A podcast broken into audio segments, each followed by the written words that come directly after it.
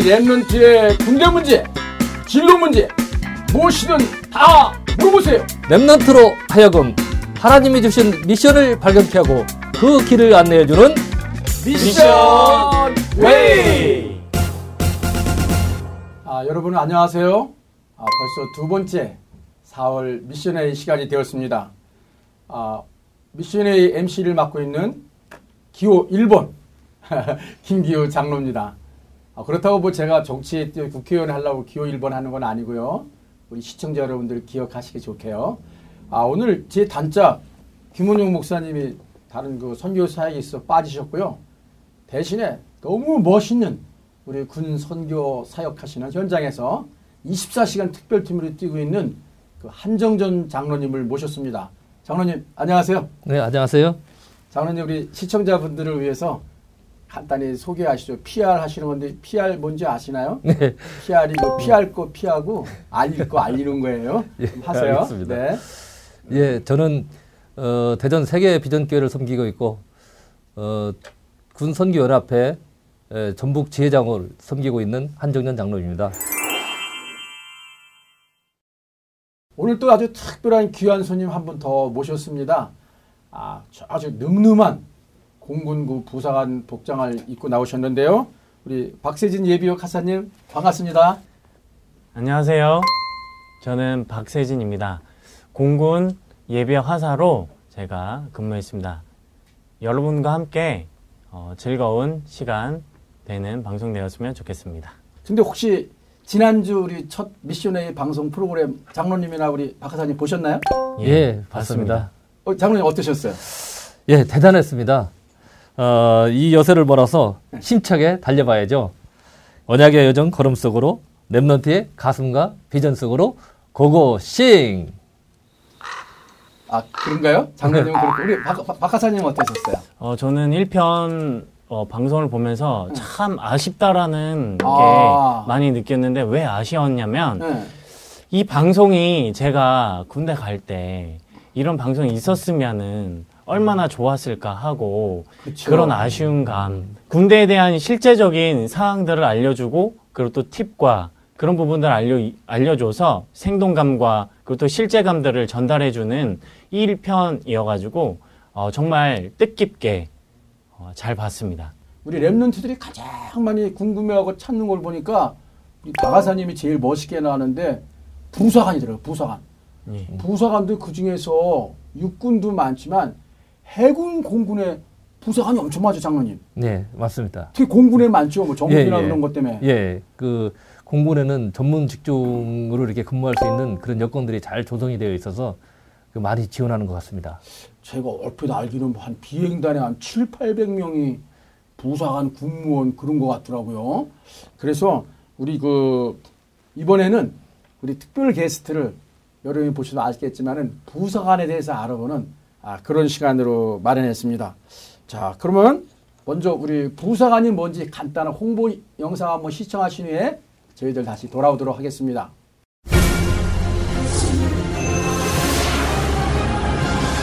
도전하는 자만이 새로운 미래를 만들 수 있습니다. 가지 않은 길에 대한 도전. 도전에 대한 끊임없는 노력. 그리고 실패를 두려워하지 않는 용기. 그들이 모여 정예화된 최첨단 대한민국 육군을 만듭니다. 내 나라, 내 가족, 그리고 대한민국 국민 모두를 위한 당당한 선택, 대한민국 육군. 이는 역동하는 젊음, 뜨거운 열정이 있기에 가능한 일이었습니다. 이제 강한 군대, 따뜻한 육군이 여러분의 당당한 도전과 함께합니다.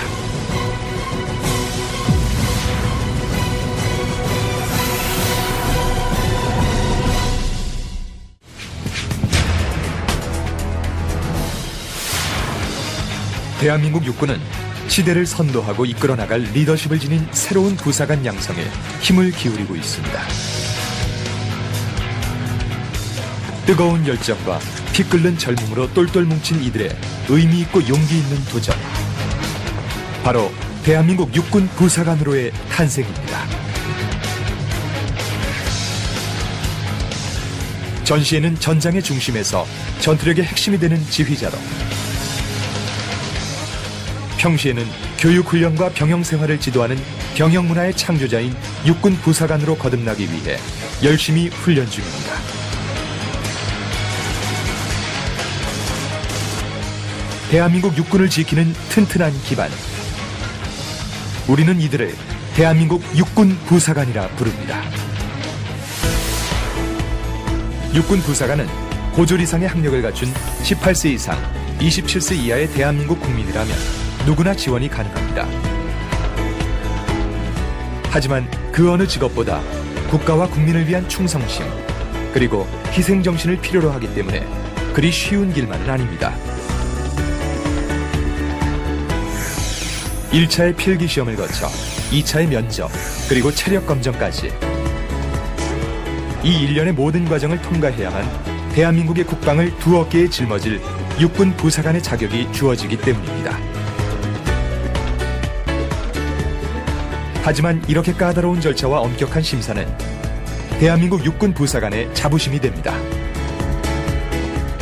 대한민국 엘리트 군인으로서의 인정과 함께 다양한 복지 지원, 그리고 임관 후 공무원과 동일한 급여 체계와 처우로 자신만의 역량을 마음껏 펼칠 수 있기 때문입니다.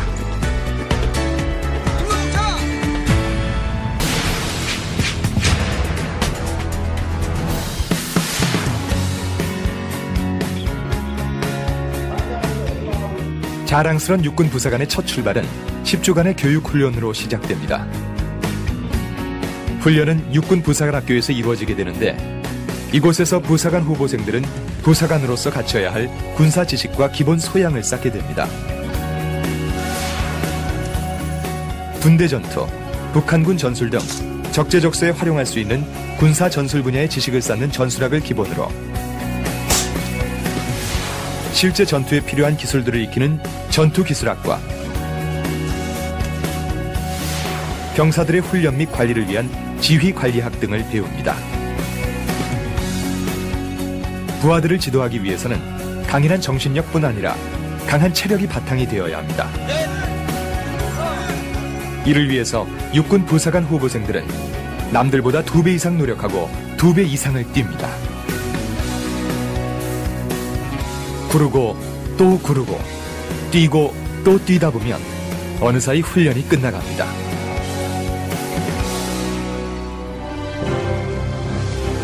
드디어 부사관으로서의 꿈이 이루어지는 대망의 시간이 다가왔습니다. 계급장 수여식에 선 부사관 후보생들의 머릿속에는 그간에 지나온 힘든 과정들이 주마등처럼 지나갑니다. 힘들게 얻은 결과인 만큼 그 노력의 결실이기에 더욱 자랑스럽습니다. 부모님께서 달아주신 계급장이 두 어깨 위에서 더욱더 눈부시게 빛이 납니다. 이제는 정말 나라를 위해서 국민을 위해서 봉사할 수 있는 그 이름도 당당한 육군 부사관이 되었습니다. 부사관 후보생들은 이렇게 햇병아리 후보생에서 대한민국 중심군 육군의 일원인 부사관으로 다시 태어납니다. 이제 신임 부사관들은 그동안 땀 흘렸던 부사관 학교를 뒤로하고 전후방 각지로 배치되어 대한민국 육군 부사관의 용맹을 떨치게 될 것입니다. 와, 우리 육군 그 부사관 동영상이네요. 한정훈 님 어떠셨어요? 네, 저는 그 영상을 보니까 어, 지난 30여 년 동안 군대 생활한 것이 생각이 나네요. 어, 벌써 어, 제가 어, 전역한 지 5년이 됐지만 어, 지금도 군대 생활을 했을 때 예, 하사부터 어, 원사까지 그 시절이 생생하네요. 지금은 옛날 추억인 것 같습니다. 몇 살 때 하사 되셔가지고 몇 살 때 전역하신 거예요? 그럼? 저는 그 20살, 20살 때 하사로 인관해서 어 56세 때 전역을 했습니다. 와, 그러니까 꽃다운 20살에 들어가서 56살이면 36년? 네, 35년 정확하게 35년 4개월 했습니다. 와. 제가 33년 했는데 저보다도 한 2년 조금 더 하셨네요. 야, 참 그냥 일생을 완전히 그냥 군에서 부사관으로 청춘을 그죠? 예, 예. 결혼도 거기서 다 하시고요. 예, 그렇습니다. 아, 참 오늘 아주 그 정말 장교가 되는 것보다 우리 군의 중치라고 쓰는 부사관 되는 거, 예, 부사관의 역할에 대해서 하나씩 알아볼 텐데요. 어떻게 하면 부사관이 될 수 있는지 우리 멋있는 공군 부사관 복장 입고 나오셨는데 박하사님 말씀해 주시겠어요? 어, 부사관 되는 게 참, 어, 많이 알려져 있지 않다 보니까는 어떻게 되는지, 병사로 가는 거는 영장이 나와서 누구나 다 알고 있는데, 예. 부사관은 어떻게 지원해서 가야 되는지 그 부분을 잘 모르고 있거든요. 아, 그렇군요. 예. 어, 부사관으로 가는 길은 딱 두 가지가 있는데요. 어, 첫 번째는 그 고등학교를 졸업하고 그 이렇게 학과 시험을 쳐서 어, 이렇게 부사관에 인관하는 민간 그 부사관 시험이 있고요. 두 번째는 우리가 병사로 생활을 하면서 어, 자원에서 어, 부사관에 인관하는 방법이 있습니다. 아, 그래요. 시험은 얼마나 자주 있어요? 네, 이게 시험은 그 1년에 어, 이렇게 그 병무청에서 시험 공고가 이렇게 뜹니다. 그래서 아. 일 1년에 한번 네다섯 번씩 이렇게 시험이 있는 걸로 알고 있습니다. 아, 되게 공군 공군 하셨으니까 공군 같은 어떤 분야 무슨 부사관들이 있을 거 아니에요. 그 분야를 한번 말씀해 주실 수 있어요? 예, 공군에는요, 그 항공기 정비, 무장, 통신 전자, 그리고 어, 헌병 수사, 법무, 인사 행정, 시설 관리 여러 다양한 분야들이 있습니다. 그러면 우리 먼저 이쯤에서 이제 시청자분들이 보내온 사연 저 1차 방영하고 나니까 시청자분들이 또 사연도 많이 보내주는 것 같아요. 우리 박하사님께서 한번 소개해 주시겠어요? 네, 제가 어, 사연을 소개해 드리도록 하겠습니다. 지금 대학 2학년 마치고 뜻한 바 있어 보사관에 도전, 시험, 합격 후 2018년 7월에 육군 보병으로 입대할 예정입니다. 솔직히 약간 걱정이 되기도 하고요. 특히 한 3, 4년 전부터 순수 복음 메시지만 듣고 신앙생활을 하고 있는데 군대 가면 예배를 어떻게 드려야 하는지 또 장기 복무를 할 생각인데 그러려면 윗분 지휘관분들한테 잘 보여야 한다고 들었는데 그런 군부대 교회를 나가야 하는지 우리 교회 우리 교단 교회를 나가야 하는지 또 그런 그런 것을 무시하고 우리 교단 교회를 가고 싶어도 전방엔 그나마 일반 교회도 없는 산만 보이는데 어떻게 하면 신앙생활을 잘 할 수 있을까요? 정말 잘하고 싶은데 어떻게 하면 은혜로 멋지게 할 수 있을지 가르쳐 주세요. 이런 사연입니다. 아 정말 감동적인 사연이네요. 그러니까 이번 사연은 우리 랩런트가 그냥 군대 생활 적응하는 게 아니라 예. 저 보통 랩런트가 아니네요. 적응은 말할 것도 없고 어떻게 군에서 이렇게 신앙생활을 잘 할 수 있고 그런 건데 박하사님은 어땠어요? 저런 고민을 한번 좀 해결해 주시죠. 저는 사실 이렇게 음 저는 그 부사관 시험을 치고 간 케이스가 아니고 어 중학교 때 이렇게 준비를 해서 군 군에 있는 전문 고등학교를 나와서 제가 이렇게 부사관으로 간 케이스입니다. 아 그래요? 전문 고등학교라면 어디? 전문 고등학교는 제가 공군은 어 진주에 공군교육 사령부가 있습니다. 예. 거기 안에 공군 항공과학고등학교라고 있습니다. 아, 네, 그래요? 예.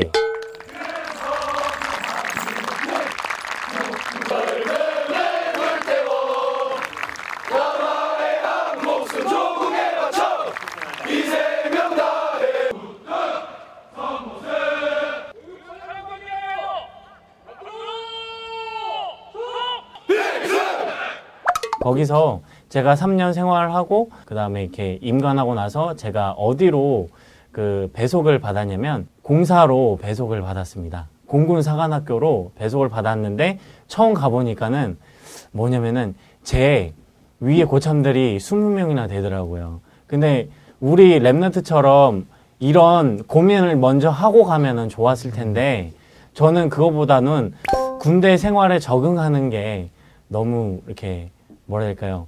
신앙생활 이전에 먼저 그런 적응하는 것이 문제였기 때문에 그런 부분에서 우리 랩런트들에게 참 어, 고민 사연을 말해온 우리 랩런트를 보기에 조금 제가 좀 부끄러움이 조금 아. 있기도 합니다. 음. 아, 예. 공군과학고등학교 예. 그런 게 있었네요. 예, 거기는 항공과학고등학교. 항공고등학교. 예, 항공과학고등학교인데요. 그럼 그 학비 하나도 안 내겠죠? 예, 전혀 전액 다 무료입니다. 아, 예. 장로님은 또 어떠신지 한번 보충 설명해 주시죠. 예, 저도 그 항공과학고등학교 출신인데요. 아, 그래요? 예.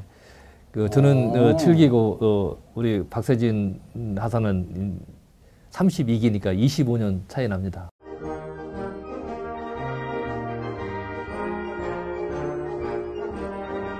두 분이 서로 아셨어요? 오늘 여기서 아시는 거예요? 아니요, 미리 전에 예, 우리 군선기연합회에서 활동하면서 아. 알고 있었습니다. 아, 지금 이렇게 보면은 오늘 그 사연 그 내용을 들어보니까요. 어, 우선 그 하사로 인관하면 부대 내 영내 숙소 또는 영해 숙소에서 이렇게 출퇴근을 할 수가 있습니다. 예. 그래서 어, 그 부대 주변에 에, 만약에 기지교회가 있다고 하면 기지교회를 섬기면서 그, 그 속에서 조용히 말씀 운동하고 제자를 이렇게 세워가는 일에 에, 에, 우리가 그것이 하나님이 주신 천명 소명 사명이 아닐까요? 그리고 또한 부대 주변에 만약에 우리 소속 교단에 교회가 있다고 하면 당연히 우리 소속 교단 교회를 섬기는 것이 당연하죠. 그때 우리 랩런트가 정말 좋은 얘기 했는데 제가 대위 때 전속부관이라는 해서 육사 교장님 별세계 전속부관 했는데 이분은 뭐 자기 삼친이 무슨 향곡 스님이래나 바로 교장님 공간 앞에 호국사라 큰 절이 있어요. 근데 제가 수행 부관을 하니까 주일 날도 무슨 일이 있으면 예배 못 드리고 수행을 해야 되는 거예요.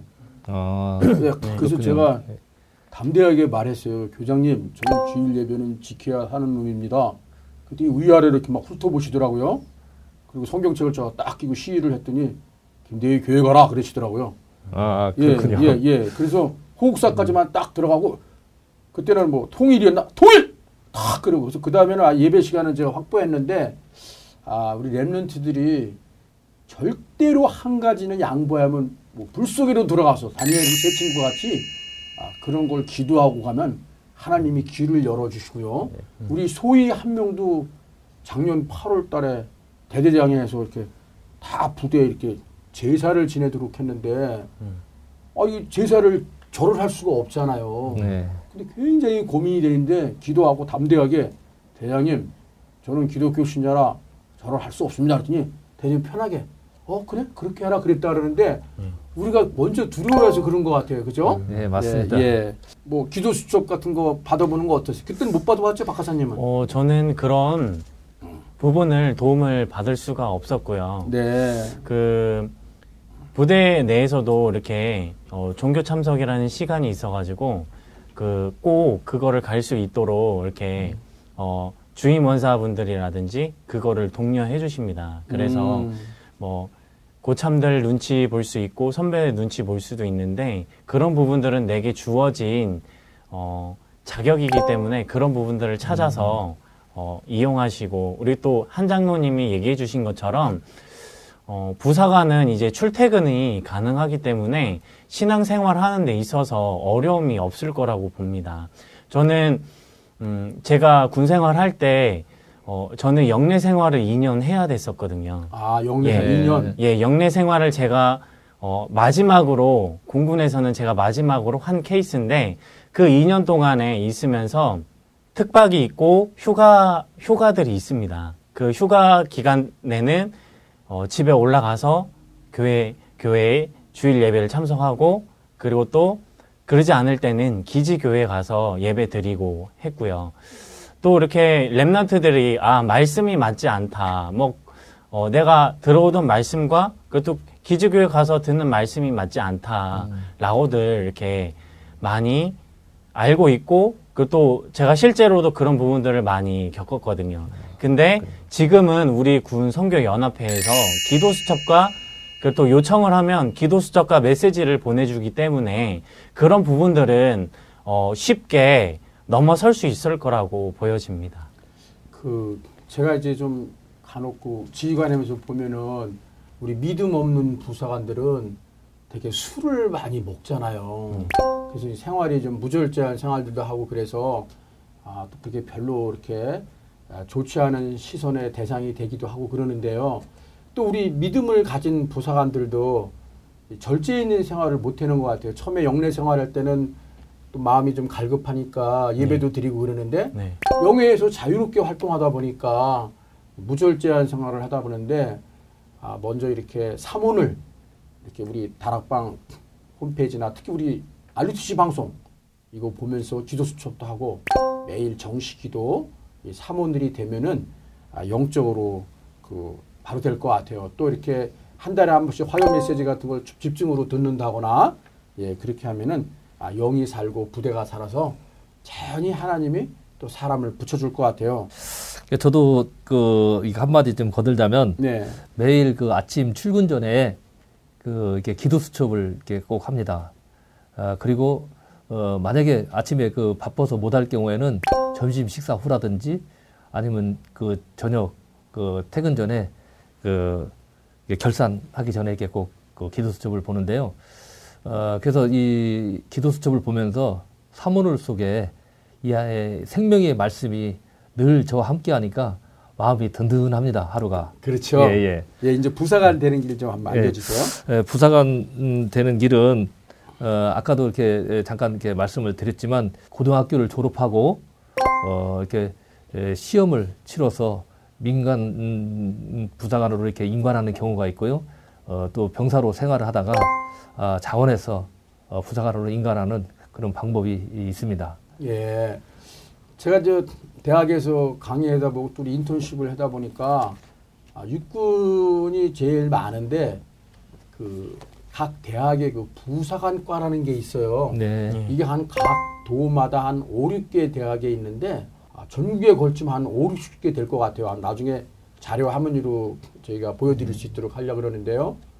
뭐 충청도 대전에 가면은 대덕 대학이라고 네, 있습니다. 엄청 많고요. 예, 예. 우리 경기도는 여주대학만 하더라도 그 부사관과가 엄청 크대요. 네. 예. 예, 그리고 그, 이 부사관과로 가서 임용을 하면 우리 랩런트 중에 한 명 보니까 장기 선발될 때도 그 유리한 것 같더라고요. 네, 예. 예, 그리고 또, 아, 그, 부사관으로 부사관과를 가면은 이제 초급 대학 1, 2학년 또는 1, 2, 3학년이 되니까 마음이 바뀌어 가지고 내가 장교로 하고 싶다 그러면은 삼사관학교가 왜 3학년, 4학년 과정을 하니까 네. 거기서 삼사관학교를 도전해서 삼사관학교 장교 후보생으로 가는 우리 랩런트들도 있더라고요. 예, 그리고 맞습니다. 대덕대학교 같은 경우에 한 20명씩 무려 삼사관학교에 들어가는 것 같더라고요. 예, 예. 예. 그래서 또 이렇게 아까 무슨 고등학교라 두 분? 항공 항공과학고등학교인데요. 이게 이제 요즘 이제 마스터고 마스터고. 마, 네, 어. 마스터고 예, 그거 어, 그거 과정입니다. 제가 부산에 그 전에 뭐 연구 과제 때문에 갔더니 해양사관 고등학교인가 뭐 해사고라고 줄여 말하던데 네. 예. 부산에도 있고 인천에도 있고 그러더라고요. 네네. 거기도 마찬가지 부사관으로 임용되면서 예. 나중에 이제 배를 타면은 그 부사관 복무를 면제해주고 나중에 이제 예비군 활동으로 이렇게 되는 게 있더라고요. 네. 그 시험만 보는 게 아니잖아요, 장로님. 네, 그렇습니다. 그 시험 학과 시험에 합격한다고 해서 모든 것이 끝나는 게 아니고 네. 어, 체력 그 테스트가 있습니다. 아, 학과 시험은 어떤데 이게 어떤 과목 봐요? 과목을 말씀드리면 어, 육해공군 이렇게 공통적으로 시험 보는 과목이 뭐냐면 언어 논리, 자료 해석, 지각 속도, 그리고 또 공간 능력이라는 시험을 치고요. 그리고 또 다르, 다르게 또 뭐가 있냐면 해군하고 육군하고 또 뭐가 있냐면은 그 역사 시험인데 근현대사 시험을 친다는 거고요. 공군은 근현대사 시험이 아닌 국사라는 시험을 치고요. 육군은 다섯 과 다섯 과목을 치고 공군하고 해군은 또 거기다가 플러스 돼서 영어 시험을 친다라는 겁니다.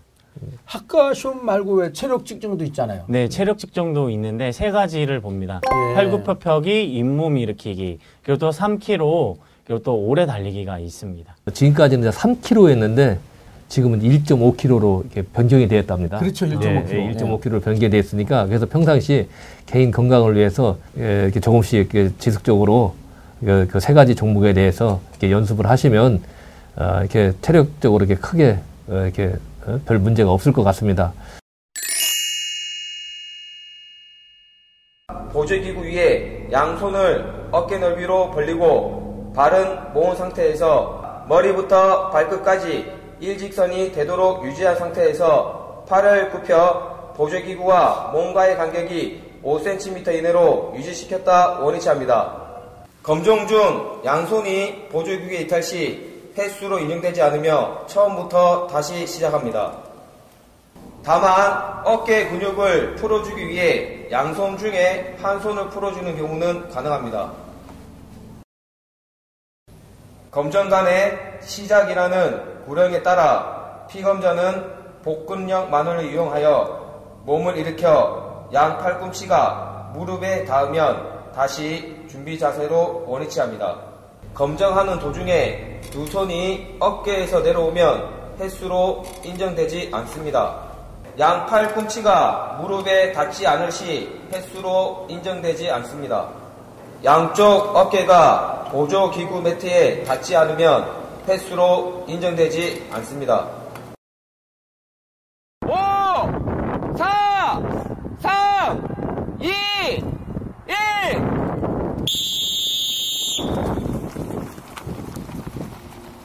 또한 그 면접 시험 볼 때도 실제적으로 이제 그 이렇게 대령분이 어 이렇게 여러 가지 이렇게 물어봅니다.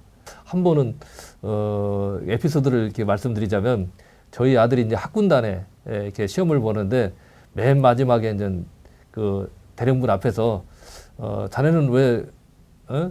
군에 가려고 하는가 이렇게 뭐 아르투시 장교로 예, 예, 가려고 뭐 하는가? 예, 예. 그렇게 물어보더라는 거예요. 그래서 이제 그 앞에 사람들이 이제 물어보는 것은 이제 얼른 이, 이- 그 아들이 이제 그걸 저 캐치를 해가지고 저한테 미리 이제 전화를 해서 물어봤어요. 어. 아빠, 그 면접관이 왜 군인이 되려고 하느냐고 이런 걸 물어봤다는데 어떻게 대, 답을 해야 되느냐고 저한테 이렇게 전화가 와서 제가 갑자기 저도 전화를 받고 나서 이걸 어떻게 얘기를 해줘야지 이렇게 생각하면서 제가 군에서 예웠던 거 그 국군의 사명이 딱 생각이 나더라고요. 그래서 아, 어, 대한민국 국군은 어, 국토를 방해하고 어, 국민의 생명과 재산을 보호하고 또 민주주의를, 민주주의를 수호하기 위해서 군대가 필요하다. 그렇게 얘기를 해주니까 그걸 그대로 외워가지고 말씀드리니까 그 대령분이 면접관님이 자기가 원하는 대답이 나왔다고 그래서 아, 최고로 이렇게 해서 합격이 된 경우도 있었습니다. 그 아버님을 잘 두셨네. 아드님은 그죠?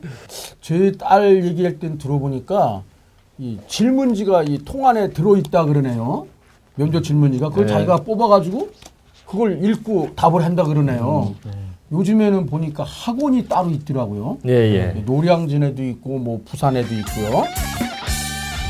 네. 박하사님 결혼하셨네? 네, 결혼했습니다. 아, 되게 군대에서 부사관은 계급이 한 중사 때 하나요? 상사 때 하나요?